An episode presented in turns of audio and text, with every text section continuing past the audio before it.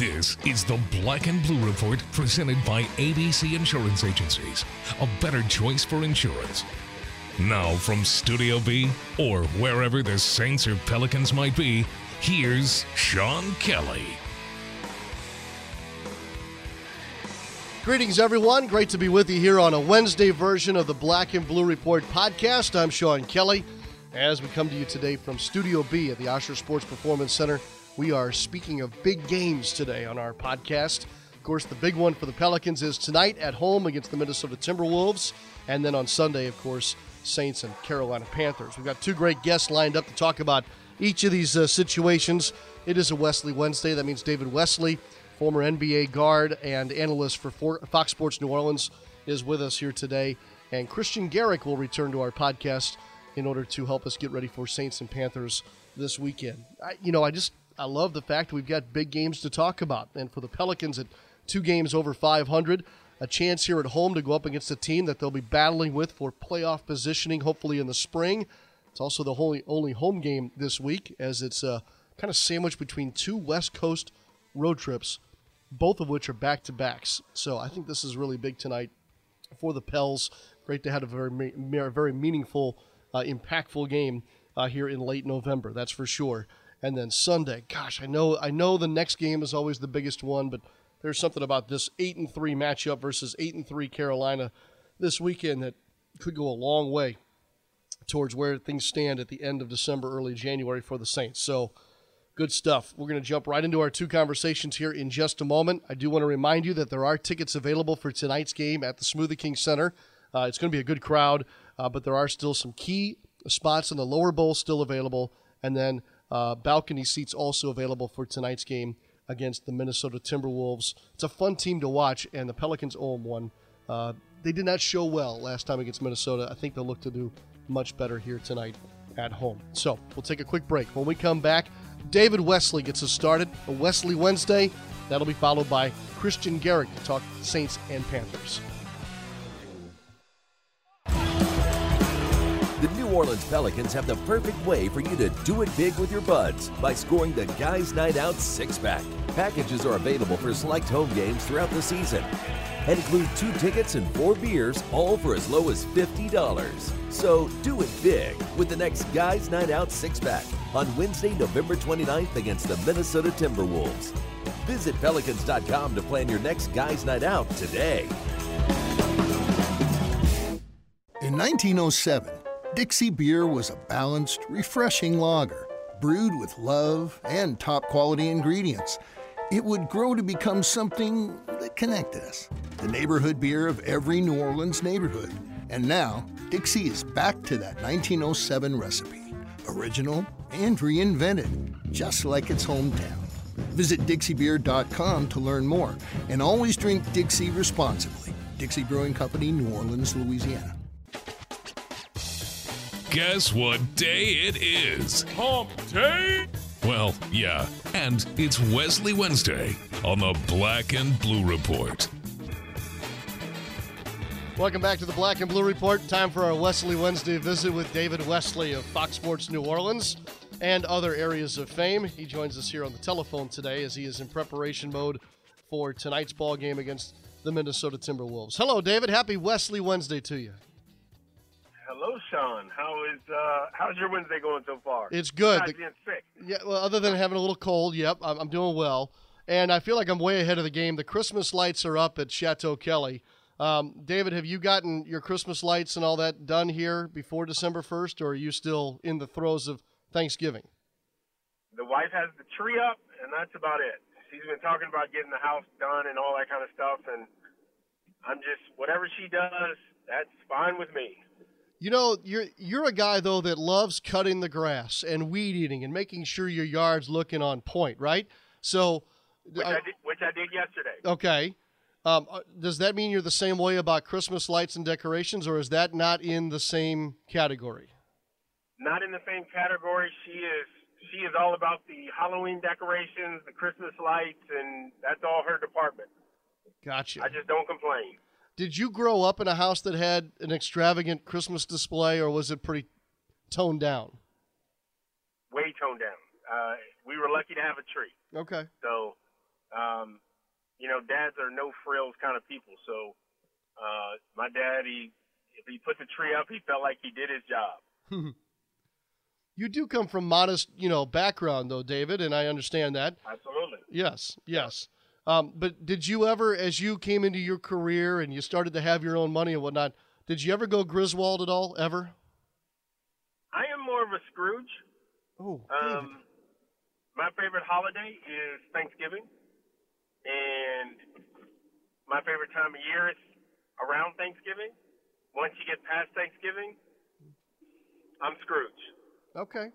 Okay. Unfortunately, I, I just, you know, it just, you know, the Christmas has taken on kind of a different animal for me and for a lot of people, where it's all about not what it's supposed to be about. So I, I just, you know, I get through Christmas. Okay. Deal with Christmas. So I guess I shouldn't share with you then that, that Daniel has been stringing lights up for Wesley Wednesdays during the holiday season.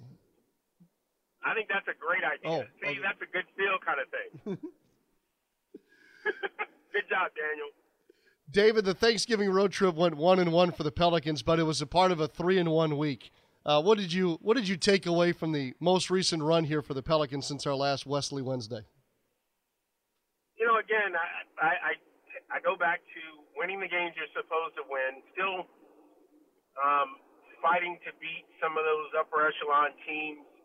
Um, and both times, and of course, you know, matchups and how you um, get up for certain games will appear that you're playing really well against a team. Um, and the Golden State Warriors, both both games, Pelicans pretty much had a ten to fifteen point lead in both games for most of the first half, and then finished the half poorly and only went in with either small leads or a small deficit. And then, you know, in the first game, it seemed like Golden State hit them right in the face, and the game was a ten-point lead for them or a fifteen-point lead, whereas this one, it was just – it was little increments of leads that just continued to build. It was, you know, four-point lead, six two run, six two run, six two run. Now you're down twelve, and it's like um, – there was another opportunity even on the road to possibly have a chance to beat them, and, and they just couldn't couldn't do what it took to, to do it. But I think they're in a in a good place. Still two games over five hundred. Uh, a winnable game tonight. I think tonight is a big win or a big opportunity, because that could be your tiebreaker team. That's going to come into play at the end of the year. So you want to be on the winning side of this matchup. So. Uh, with the with the fact that they've already lost to them, they need to win tonight. Yeah. David, whose game are you enjoying uh, the most right now? I guess I'm talking about individuals on the Pelican side. Um, you know, I like what Rondo brings to the table. I like what Darius Miller has been, been doing um, as, as his confidence continues to grow. Uh, his minutes get better. Um, and certainly defensively, you know, the more he can step up in that direction, the more minutes he'll be out there on the floor. Um, you know, I like the consistency you get out of Anthony Davis. I mean, obviously, um, with the way things are going and the more touches and ball handling that, that Cousins gets, he seems to just go out there and get you twenty-five and, and ten every night, uh, regardless of how the game is going and regardless of how, you know, other people are doing. He just at the end just seems to be right there, right there around his average. So, um, you know, if I had to pick a few guys, that, those would be my guys. David, I'm only going to base this question upon the fact that they won three of their last four. But have the Pelicans fixed their defensive problems that you and I were moaning and groaning about a week or two ago? At times. At, at times, I think they, they do a really solid job of of getting to their spots and being up on pick and rolls and, and running shooters off the line. Um, but the the times that they don't, they really get hurt. Um, you know, obviously it's a long game, and when teams teams watch other teams and teams follow the recipe of winning and beating the Pelicans from other teams, and when you see that in the second half you're going to have a more tired, Cousins, well, I'm going to put him in every pick and roll, and I'm going to make him have to guard. And uh, he's going to struggle to be up on pick and rolls. Um, and so guards are going to come off and have options, and they have. But you see it early in games. You see it at times where Cousins is up, and that's going to be a, a big problem. And once you get that pick and roll, if the guard is able to penetrate, now you cause all the other problems where penetration, draw, kick, wide open three. Penetrate, draw, kick, swing, swing, wide open three. And until they kind of figure out what to do with that, and I think last game they went more to switching, which is a little bit easier to guard. Uh, but then you have the mismatch. I, I think that's the way to go with this. Okay, good stuff. Uh, David Wesley with us here on a Wesley Wednesday. David, Omer Asik is coming back from illness uh, slowly but surely here. What's his role going to be on this team in your eyes? It's kind of hard to tell. You know, when you have two dominant bigs and um, and, and certainly Cousins the last couple of games we got into foul trouble early, where, again, you got to look at Alvin Gentry. He loves to go small, so they move Cunningham to the bench so he could be the first big off the bench. Cunningham is going to get a lot of those minutes when Boogie's in foul trouble. So where does that leave any other bigs in a, in a fairly tight rotation uh, when it comes to those bigs? It's going to be It's going to be a lot of D M Ps. There's going to be some minutes here, some blowout minutes there, but it's really going to be tough to kind of crack this lineup as they are playing uh, pretty well and probably liking the rotation, how they get it. And the night that Cousins doesn't get in foul trouble or A D doesn't get in foul trouble, you're going to get a lot of D M Ps out of out of Asik and um, – you know, it's just it's, it's one of those situations. Now you have a a lot of guys for very few minutes. Okay. No, I get it. I get it. Um, let's look ahead a little bit. You mentioned Minnesota tonight. I love that you uh, pointed out the importance of tonight's game as Minnesota currently is the fifth seed in the Western Conference standings. I know it's way too early to talk seeds, but just just for, uh, just for giggles here, uh, David, your next five games are against teams that are – currently seated in a playoff spot in the West. Minnesota tonight, Utah, Portland, Golden State, and Denver. None of these teams are on the outside looking in at the moment. Yeah, and, and so these games are going to be important for that standpoint because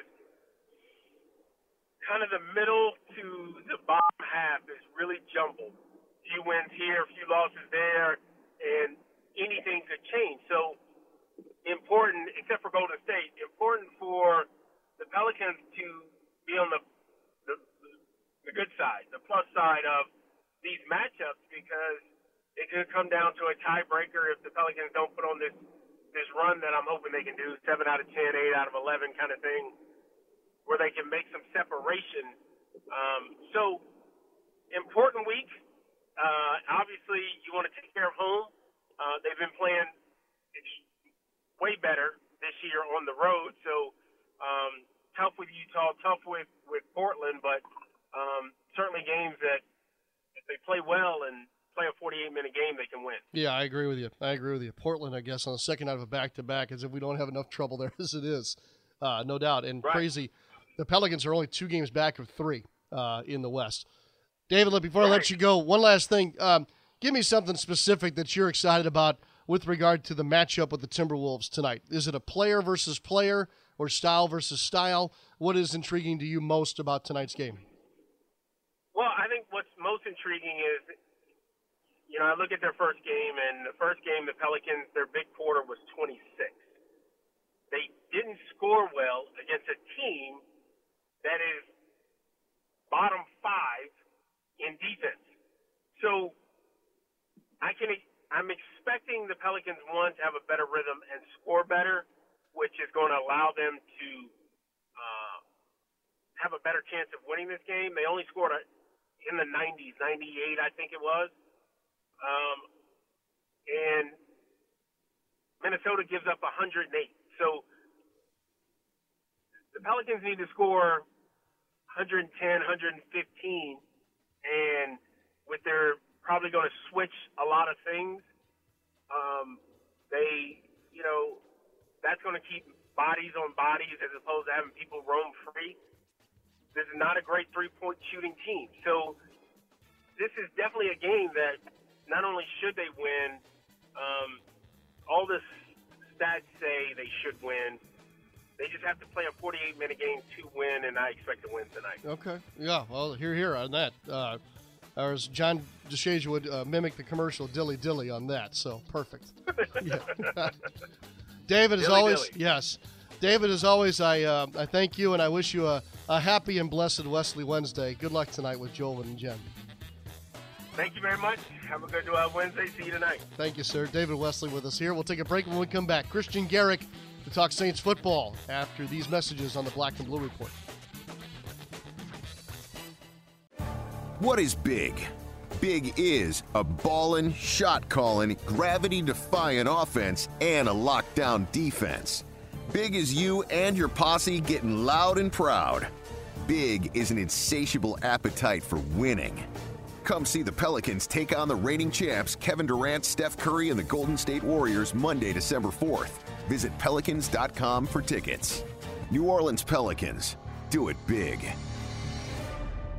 Boom! Now Uber takes you couch to courtside at the tap of a button. Heading to a Pelicans game? Uber helps you pass on the parking and focus on the fun. And if you're still an Uber rookie, you can get twenty dollars off your first ride with code Pelicans eighteen. Uber, a proud partner of your New Orleans Pelicans.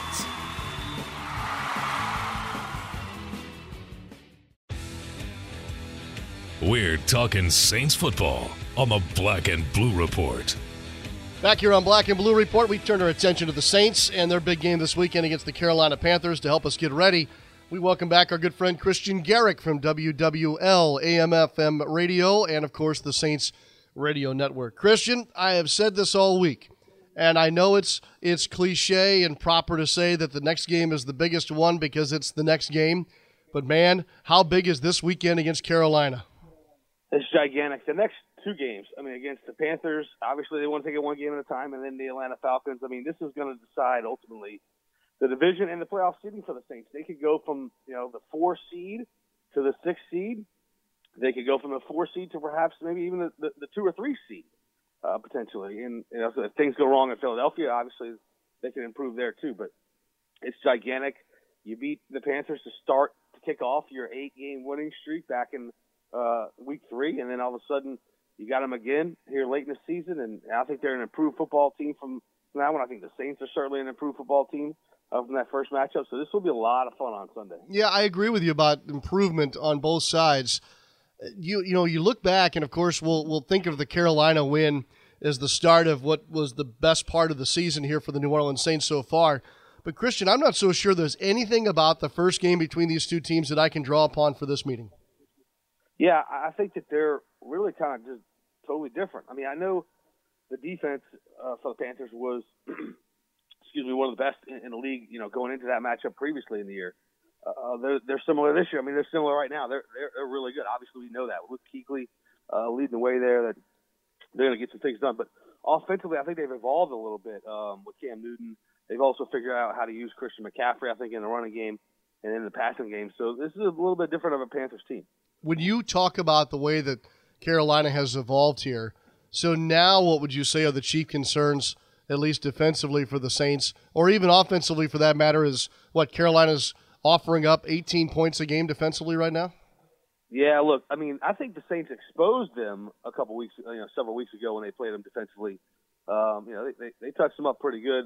But look, here's the thing about the Panthers' offense. I'm not trying to sound arrogant in any way, but I think that the offenses that give the Saints defense problems are the ones that are, you know, dimensional, multidimensional. And I don't know the Panthers have that quite yet. I mean, like, in other words, if you look at the Redskins offense, you look at the, the Rams offense, that's what I would call a multi-dimensional offense. I don't know if I'd classify the Panthers at having that. However, you know, Cam Newton, all he do, all it does is to take Cam Newton to go off and take over a game, and that could certainly happen, and that's all you would need. But really, for me, Sean, you got to get the, you got to get the, your corners back healthy. Ken Corrale and Marshon Lattimore, I think those are huge, huge spots for this team that, to get back this Sunday, and I think both of them probably will be back, considering you know this how, how important this game is and how important this stretch run is for the Saints. Yeah, I, I agree with you on that totally, and. And certainly, don't you think the Saints are looking to wash the, the Rams game out of their mouth pretty quick here, too? Yeah, and look, you know, I, I know the players would say, Sean, oh, no loss is a good loss, et cetera, but I think that there are certain things over the last two games before the end of that winning streak that you looked at and you said, yeah, they they, they need to be reminded of, just subtle reminders, they need to be reminded of a couple things. Uh, and I think this loss, uh, you know, is one of those where you look at it and go, all right, now they can refocus. They don't have. I think there's a certain amount of pressure you play with, too, when you have eight wins, nine, when you're going for nine, you're going for ten wins. That's a certain amount of pressure. So now that, that, that's been released a little bit, you can get back to the, to the drawing board, so to speak. You can get back and, and, and redial in for a, for a pretty important stretch of the season. So I think they, they definitely do. And one of the things that I, I know from just being around them, what I like about this team is they truly do work now. I mean, they, they, they go to work and they, they, they pay attention to the little details that I think are so important and winning in the National Football League. I know Sean Payton stresses that. Christian Garrick here with us on Black and Blue Report. Uh, two guys here that I'm I'm particularly interested in, in learning more about their situation this week. Number one is Terron Armstead on the offensive side of the football. Christian, what do you think this this will be like for the Saints? Is he available, number one? And if not, you know, are we looking at the rotation that we saw earlier in the season? Yeah, I mean, I, it's hard to tell on Terron. I mean... He's he's about as tough as they get, though. I mean, you know, some fans might want to knock him for you know, he's, he's had an injury history. I get it, um, but I think it's just bad luck. I mean, the, the guy's out there. I know he played what was it? I think last year, or the year before, uh, basically one leg for most of the year. Uh, he's playing on one with one arm and two legs this year. Uh, I mean, I hope he's available. They're better offense. They're a better offensive line when he's not. But I mean, Andrus Peat is more than capable of playing left tackle and putting Senio Kelemete at the guard spot. I think you know they've proven that they've done that before, and it's and it's worked and worked well. Uh, Sean, if I can, though, I want I want to talk about Andrus Peat. I think Andrus Peat is having the best year of his career, mm-hmm. and, and is on his way to a I, I think should be a Pro Bowl appearance. I think he I think he's been that good as an offensive lineman this year. I, I totally agree with you. There's no doubt. It's it's certainly lived up to what they had hoped it would be a couple of years ago. Christian, on the defensive side of the football, Alex Okafor is not walking through that door. Um, that is now that that thing's gone. It's it's it's run its course. And as we saw, it is a significant loss for the Saints defense. What do you think the adjustment is this week? Can they can they continue to do what they tried to do against the Rams over there? How do you read that part of the uh, scenario? Yeah, I mean, I thought they, they, they still did a pretty good job of getting pressure on Goff. Uh, I mean, Cam Jordan is having an out-of-his-mind season. By the way, if if, the, if he doesn't make a Pro Bowl or an All-Pro even, uh, I think it's a sin. But getting back to the question, I mean, they might have to – Sean, they might have to start manufacturing more pressure, bringing up the dialing up the blitzes, et cetera, which, you know, you live by the sword, you die by the sword sometimes. Uh, but, you know, I, I like the decision against the Rams, at least, to move Sheldon Rankins to the end spot. Uh, I don't think that's the long-term deal. I think that, you know, Trey Hendrickson will probably, is probably going to man that position depending on week to week. I think they're going to make that decision. What kind of team are they facing? A heavy run team? It might be Sheldon Rankins out there uh, against a, a more of a passing team. It could be it could be Trey Hendrickson or Holy Kikaha out there, and, and that's a player that has to step up. He, you know, he was inactive for a couple of games this, this year, and um, I think he, he might have been unhappy about that. But now he's going to have plenty of opportunity to rush the passer and, and get more time uh, playing. So, um, yeah, you're right. Look, Alex Okafor is not walking through that building, so they got to make do with what they have right now. And they have enough depth uh, to withstand it, but not much. Okay, okay.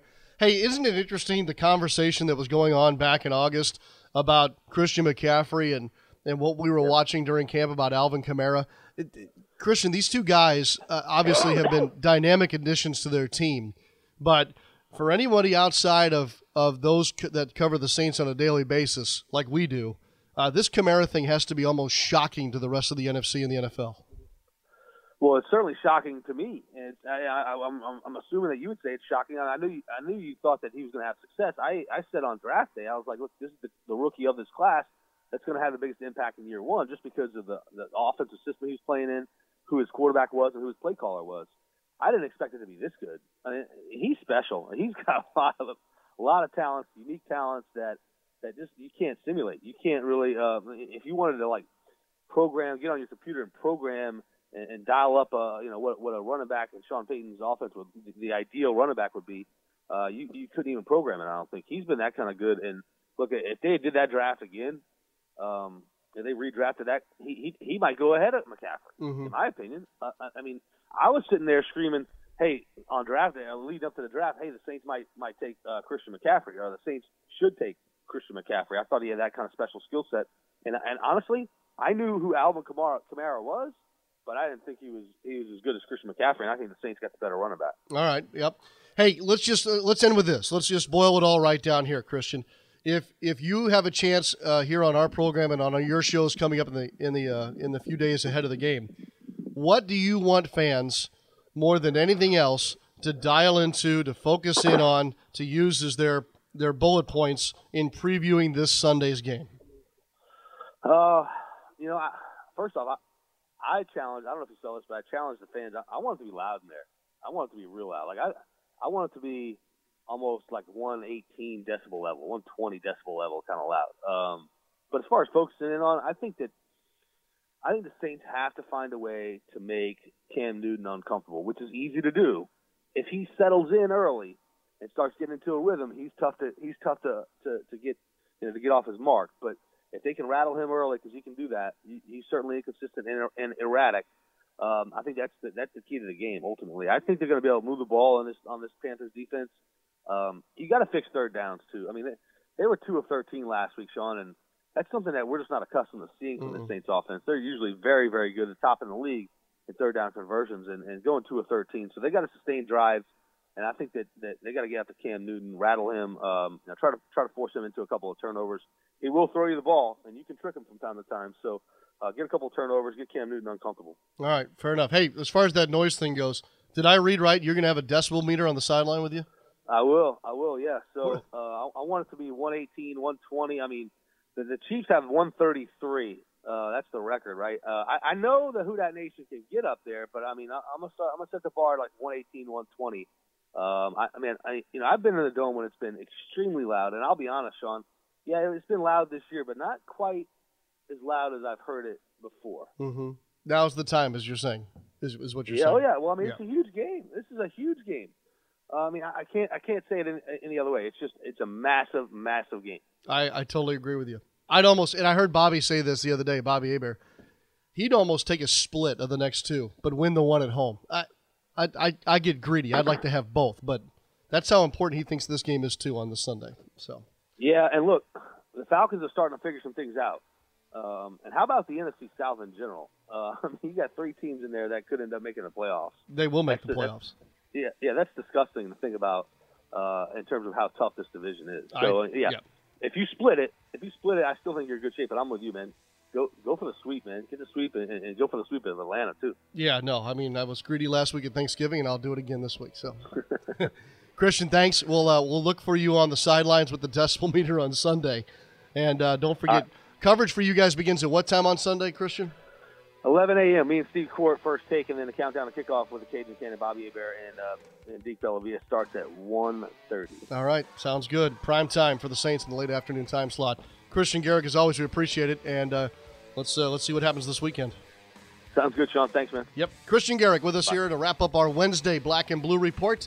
Uh, thanks again to David Wesley as well. Two good guests for sure as we uh, kind of have our midweek visit with you about the uh, Saints and Pelicans. Don't forget, Pelicans tonight against the Timberwolves. Coverage both on television and radio starting at six thirty.